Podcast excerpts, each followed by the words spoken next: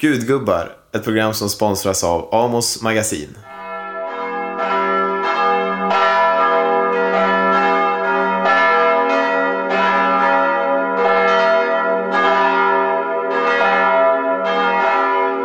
Varmt välkomna till ett nytt program eh, där vi pratar om Gud. Är jag, Andreas Ekström, men framförallt idag min kollega Emanuel Karlsten. För som ni hör så har jag hiskeligt ont i halsen. Det är riktigt illa faktiskt. Ja, det är riktigt illa. Men vi ska försöka ta oss eh, igenom detta ändå. Och vi har ju också en förträfflig gäst till vår hjälp, nämligen Stanley Sjöberg. Välkommen. Mycket varmt tack. Ja, vad roligt att du är här Stanley. Jag ser verkligen fram emot eh, det samtalet som vi ska ha idag. Och om någon inte vet vem du är, vilket eh, kanske inte helt otroligt ändå, men jag skulle ändå vilja säga att du är en av de mest välkända namnen inom frikyrkliga Sverige. Eh, vad skulle du säga om det? Ja, ibland är det ökänt och ibland är det välkänt. Ja. Och jag vet att det är så egendomligt nog. Och För, för att det är ju rätt speciellt att du, du har ju varit otroligt kontroversiell genom åren kan man ju säga. Eh, för, för, eh, men samtidigt har du kommit ganska lindrigt undan om man ska säga i den stora samhällsdebatten. Till, skillnad kanske från, från andra olika frontpersoner inom eh, frikyrkan och man kan se på alla möjliga, Ulf Ekman till exempel, som verkligen inte kommit lindrigt undan. Vad är det som har gjort att du har klarat dig bättre? Och berätta någonting om vad din bakgrund. Du, du började egentligen med pingströrelsen, eh, Ja. den stora frikyrkan, Philadelphia kyrkan där du jobbade som andra pastor med Levi Petrus. Just så? det och Willy Säve. Mm. Och när jag där hade en period helt ensam, Mm. då Willy Säve var sjukskriven, då hamnade jag i rampljuset. Och då var det tufft. Och där så la de ut krokben och jag höll på och De, är det media då? Eller? Ja, media. Okej. Och eh, då hängdes jag ut på löpsedlarna i Aftonbladet på Vad- ett vad handlade det om då? fruktansvärt sätt. Ja, det var en ohygglig rubrik. Fruktansvärd Vad var det rubrik. för rubrik? Ja, det var så här att, nej men det blir för långt att berätta. Ja, men vad var rubriken? Säg bara rubriken. den, den vill jag glömma. Men det har du inte. Många har denne man drivit till självmord. Oj, Och då var det så här att jag var tvungen att ta itu med en man som visade sig inte bara ha en kärleksförbindelse parallellt med sin fru utan flera. Och eh, han hade dessutom ett förtroendeuppdrag och jag var tvungen att å kyrkans vägnar tala allvar med honom. Och han var eh, mycket hämndlysten. Och då tog man fram en kollega som när jag var i Pakistan och arbetade där så hade den kollegan också ett eh, äventyr, en otrohetsaffär. Och han blev så förtvivlad att han tog sitt liv. Eh, tog tabletter och tände ett levande ljus och hade en psalmvers intill en uppslagen bibel. Och det där var ju ett, eh, en, en dramatisk händelse. och det hänvisades tillbaka till som dig då då? jag fick klä skott för. Fast då var jag bevisligen ute i byarna i Pakistan. När var detta? Det var på 60-talet. Och sen dess blev du på något sätt en portalfigur Men för... det var det som är det ganska ohyggliga att har man en gång hamnat på löpsedlarna och i spalterna så bläddrar man och funderar, nu ska vi ha tag på en frikyrkopredikant. Och då blev det gång på gång och sen igen. Och i alla möjliga sammanhang. Och eh, att jag har klarat mig är väl att jag själv lever i ständig självrannsakan och gång på gång inser att oj, här måste jag ändra mig. Och ehm, det har jag erkänt och även offentligt och i en del tv-sammanhang bett om ursäkt, nej, bett om förlåtelse för tidigare eh, enkelhet eller svartvita åsikter. Det kan vara spännande att höra något exempel på det du tycker att du har genomgått en metamorfos i, i kyrklig ideologisk mening. Ett exempel på det du säger. Ja, det är farliga ämnesområden. Det allra värsta, det var ju det blir felaktiga ordval, jag var inte beredd på frågan, men det allra svåraste det var ju när jag själv kom in i en fruktansvärd inre kris över hur vi hade talat om helvetet. Och eh, jag började studera, reflektera, tog kontakt med präster och teologer inom alla tänkbara samfund och även i synagogan bland rabbiner och frågade hur ser ni på den här frågan och vad är det det står i Bibeln? Och det öppnar mina ögon för att eh, vi har varit liksom ett eko från Dantes dagar och när kyrkan har utövat en, ett, ett maktmissbruk och använt den här helvetestanken som slagträ. Och eh, det gick jag ut i ett tv-program och talade om. Jag skrev en bok där ett stort kapitel handlade om det här. Det innebar att under ett år var det väl, drygt ett år, så var det nog inte en enda kollega inom den rörelse jag har tillhört som ens ville prata med mig. Och alla dörrar var stängda. Pingströrelsen? Kanske en av, eh, en, fruktansvärt ensam i den brottningskampen. Men sen var det ganska roligt då. Jag kommer ihåg på en flygplats så möter jag då en pastor inom pingströrelsen som hälsar. Och så säger han, du Stanley, får jag säga så här mycket privat? Att jag faktiskt tänker som du, men berätta det inte för någon annan. När, när i tiden befinner vi oss nu? Ja, det var ju då kanske ett eller två år efter den största dramatiken. Mm. Nej, men, det var fortfarande på 60-70-talet då? Ja, det här var ju... Det här, nej men, det här, mm. det inträffade i mitten av 80-talet. Det här med helvetet? Ja. Men, men din position där var då att, man, att, att kyrkan har talat för hårt om det och nu att man behöver lätta eh, retoriken eller ja, teologin? Ja, det är ju lite omständig teologi om jag ska mm. gå in på det. Därför att, ja, bara rent kort tänker jag. Jag, eh, jag är ju jag tror ju att Bibeln verkligen är saklig och värd att tro på. Men problemet genom historien är att kyrkan har lagt in sin egen tradition och låtit tolkningarna bli nya dogmer mm. som man har följt. Eh, och jag bråkar ju mycket om det här med helvetet, var har vi fått det ifrån? Jo, det var ju vikingarna som tillbad dödsgudinnan Hell Och när någon dog en våldsam död i krig eller olycka eller man drunknade så då betalade man vite till dödsgudinnan Hell. Men vad innebär det då? Och då finns... blev det helvite och snart predikade man om helvete och anknöt det till och med till bibelöversättningens ordval. Men bibelöversättningen har ju helt andra uttryck. Hades, Sheol och båda uttrycken betyder att komma till insikt, att se det jag inte har sett förut. Och eh, det är ju vad som kommer att hända med oss allihop. En sorts ransakan och en ganska smärtsam återblick på livet där vi vid livets slutskede eh, kommer att eh, drabbas av sanningen om vårt liv. Så, så om vi ska runda av hela den då. Helvetet menar du i, i finns inte den mening som kyrkan har predikat? Ja, det är, det, är, det är en för stor fråga för att ge allt för enkla svar. Mm. Därför att det Bibeln beskriver, det tror jag på. Och då handlar ju det om att möta sanningen om mitt liv och även möta eh, en gudomlig ransakan.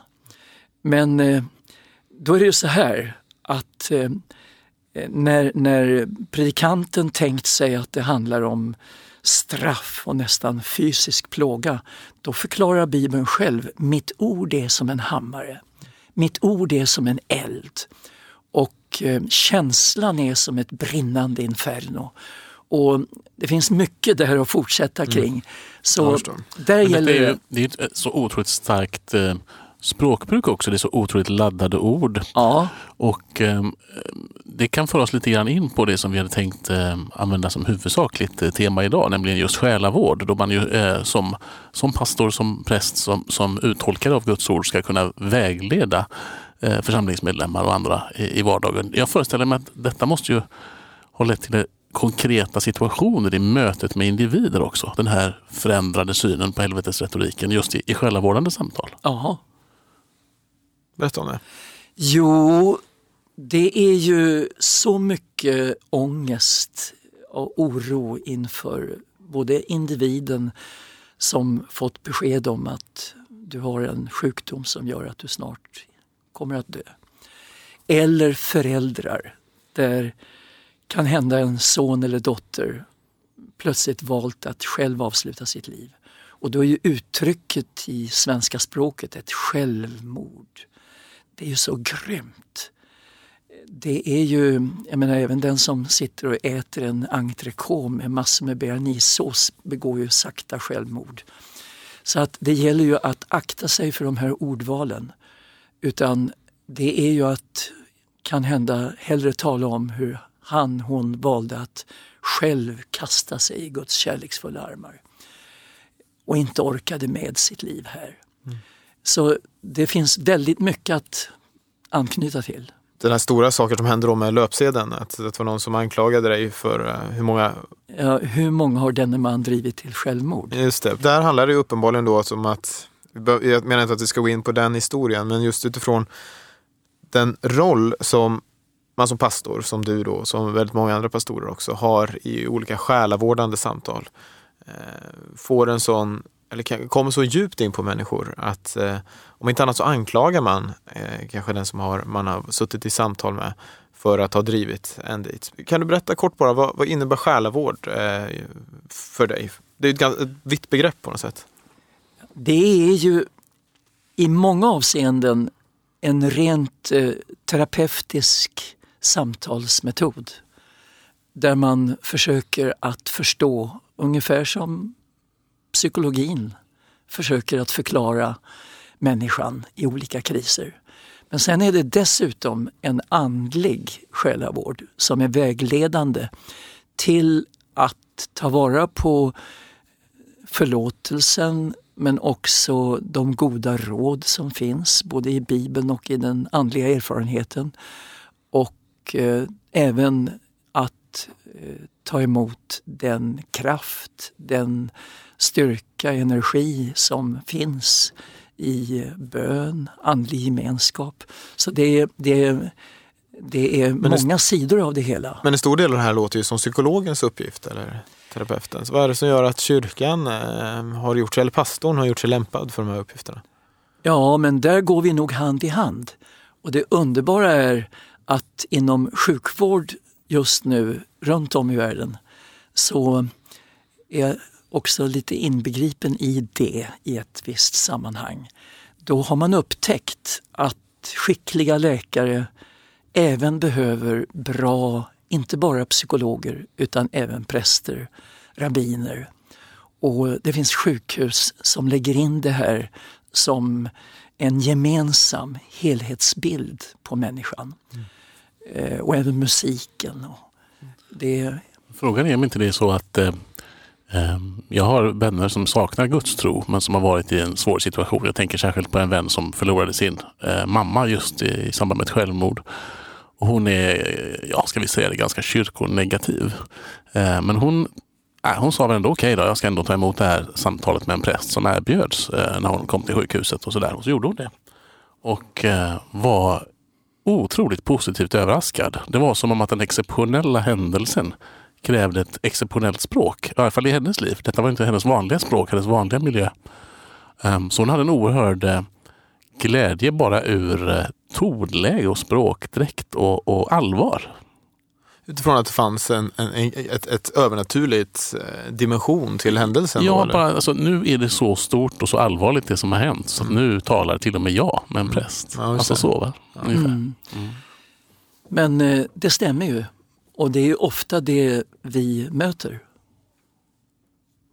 Som, som du menar i, i, i möten med? Ja, att eh, eh, förnekelsen eller tvivlet, om vi använder ett mjukare ord, eh, brottas ju ständigt med frågan. Mm.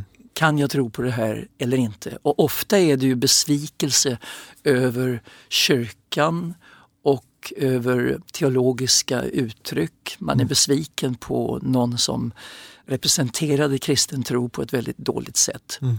Och eh, därför så tror jag nästan ingen riktigt kommer ifrån den här frågan och när man då möter döden, kanske i samband med en nära anhörig eller sin egen död, då, då vill man gärna prata om även den här dimensionen. Men eh, hur, hur funkar det då? För att jag förstår ju, det är ungefär som eh, jag kan tänka mig AA-möten har ju en slags andlig dimension också. Först går man igenom olika processer och så finns det någon samtalsledare och där finns väl kanske inte psykologer i, i den eh, tekniska meningen antar jag. Men, men man har också en andlig del av den och man kan ju tänka verkligen att det finns ett behov då av själavård. Alltså det finns någon som, som kan samtala, ha, ha det språkbruket och så vidare. Men du pratar själv också om hur det förändras över tid, här, hur du har ändrat dig i vissa frågor och så.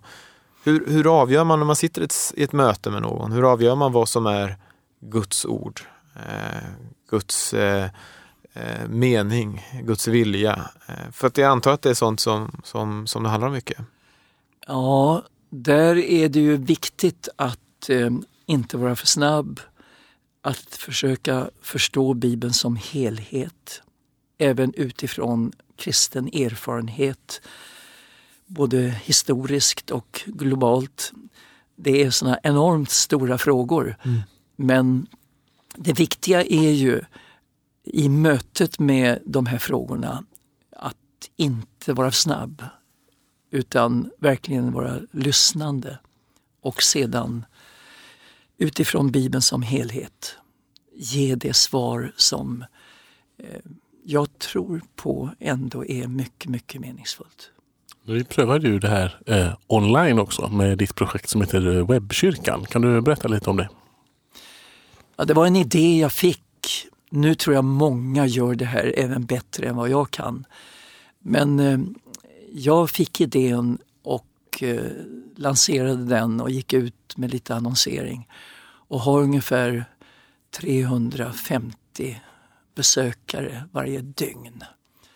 Och når många som berättar för mig att de är besvikna på sin kyrka. En del är besvikna på sig själva. Ta ett exempel, ett par som kontaktade mig ganska nyligen och sa att vi bor på en mindre ort. Vi har båda varit otrogna var och en på sitt håll.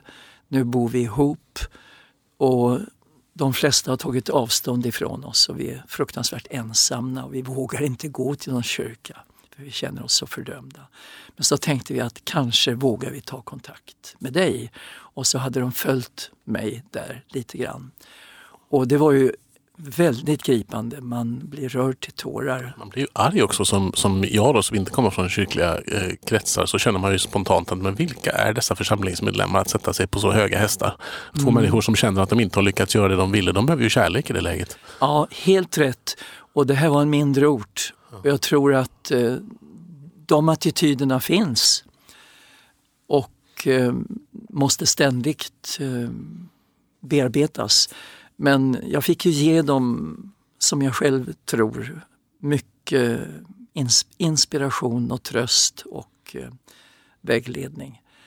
Men det, det, det är många sådana. Och sen är det ibland är det intellektuellt spännande frågeställningar.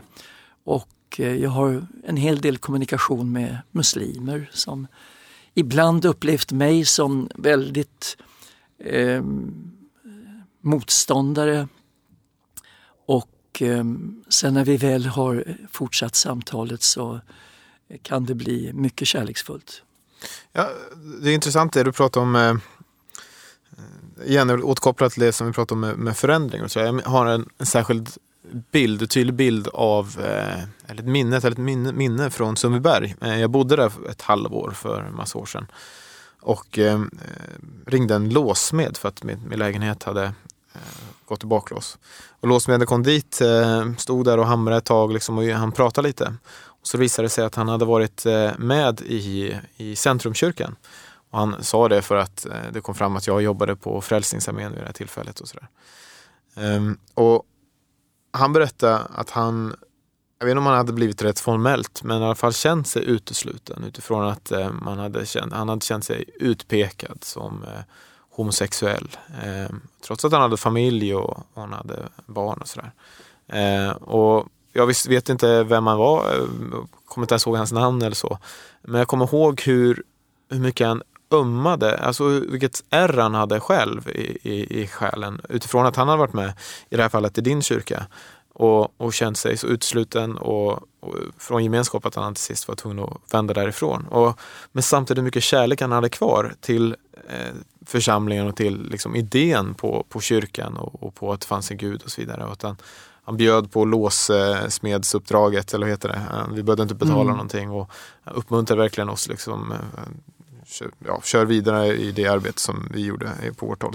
Men nu ser du på en sån person då, där du direkt eller indirekt, uppenbarligen med hårda ord eller kanske varit för tydlig eller dömande, jag har ingen aning vad bakgrunden är, men, men uppenbarligen finns det flera sådana eh, tillfällen.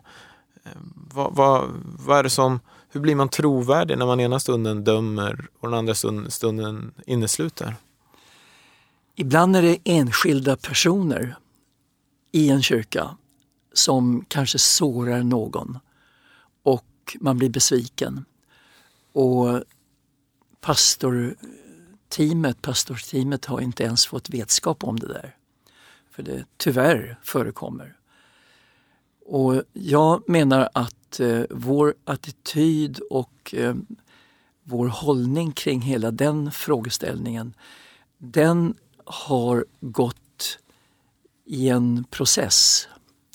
Och det är inte konstigt att den har gjort det därför att eh, hela detta fenomen som blivit så uppmärksammat av eh, Jonas Gardell och andra under senare årtionden. Vilket fenomen då? Med, med homosexualitet. Mm. Jag menar, det har funnits mm. men det har kommit upp till ytan.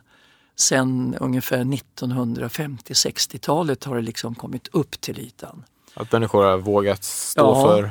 Och eh, jag har eh, i den personliga själavården så eh, tror jag att jag kan säga jag varit trovärdig i att uttrycka förståelse och eh, uttrycka respekt och delaktighet.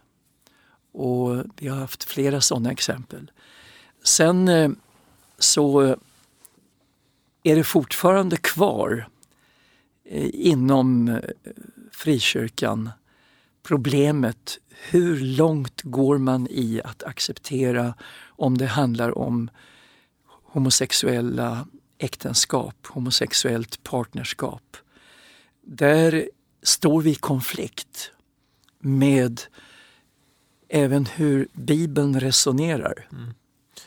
Och det var inte meningen att vi skulle gå in på just den frågan. Det är väl en av de tjatigaste frågorna kanske just mm. gällande kyrkan och, och kristendom och sådär. Men, men jag, jag, tänker mer på det ansvaret som, som, som du får när, när eh, här är uppenbarligen en person som eh, har gått helt utanför kyrkan. Han, han, han, han, går inte längre i din eh, församling då. Det ska man säga också att du var med och startade en församling som heter Svenskstudentkyrkan som är fristående, tillhör inte något samfund eller så.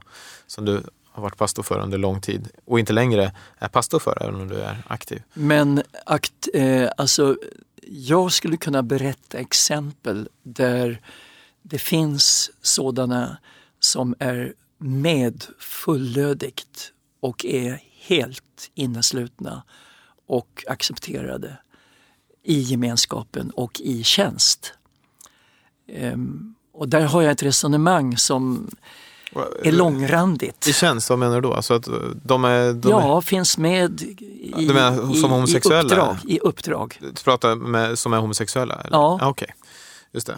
Men, men och hur, hur ser du då på, på de som inte är med så att säga i, i varken i tjänst eller eh, i periferin eh, i församlingen idag? Och nu pratar jag inte om homosexuella, vi kan prata om vilken annan fråga som helst. Du, du pratar om att du har svängt i olika frågor och sådär. Och då handlar det om att uppenbarligen att man har sagt en sak och så har varit i själavård eller från predikostolen eller någonting. Och sen har man vänt efter en tid. Men då har ju alla de här personerna som har känt sig så sårade och uteslutna, de har ju redan gått bort. Ja, och där, där har jag ändå gjort ett ganska grundligt arbete även om jag inte har nått så långt.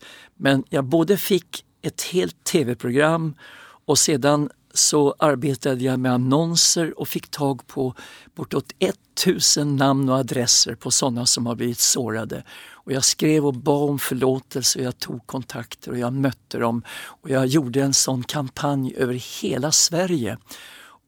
Och eh, har faktiskt gjort upp så långt man bara kan. Eh, och haft många gripande samtal där. Om du går tillbaka till din egen ungdom, vilket är ditt första starka minne av att ha eh, fått ett själavårdande samtal från en pastor, alltså i egenskap av församlingsmedlem innan du själv blev pastor? Om du tänker tillbaka. Ja, där jag själv mötte någon i kris. Jag kan inte på en gång påminna, påminna mig om själva problematiken. För ehm, det var det var, ju, det var ju även sånt där jag ställde upp. Det, där finns det ju mycket småaktighet bakåt. Men där fanns det ju parallellt, jag brukar, om man ska försvara sig lite grann som en rörelse, så kan man ju titta på även vänstergrupperna när de var eldiga i startskedet. Då gällde det ju både klädsel och vanor överhuvudtaget. Man var så oerhört identifierad med sin kamp så att man kunde ju inte tillåta ens att folk såg ut på ett annorlunda sätt. Och den svagheten, tragedin, fanns inom pingströrelsen och även inom andra frikyrkorörelser. Där, men från början då var det idealism med enkla kläder och vanor och i Stockholm vet jag att man åkte inte spårvagn, man gick långa, långa vägar för att spara de pengarna och lägga i kollekten och kunna ge till missionen. Och sedan så blev det kvar ett mönster medan man inte tänkte så djupt längre kring idealismen utan då blev det nästan eh, något falskt sken med de där enkla kläderna och hårknuten. Så att det här är ju mycket att prata om och, göra upp med och jag har försökt och eh, nått en del men jag tror det finns hundratusen fler som skulle behöva få diskutera det här. Om du talar med en yngre kollega och ska vara eh, lite mentor, vilket är ditt bästa råd till en yngre pastor som ägnar sig åt själavård?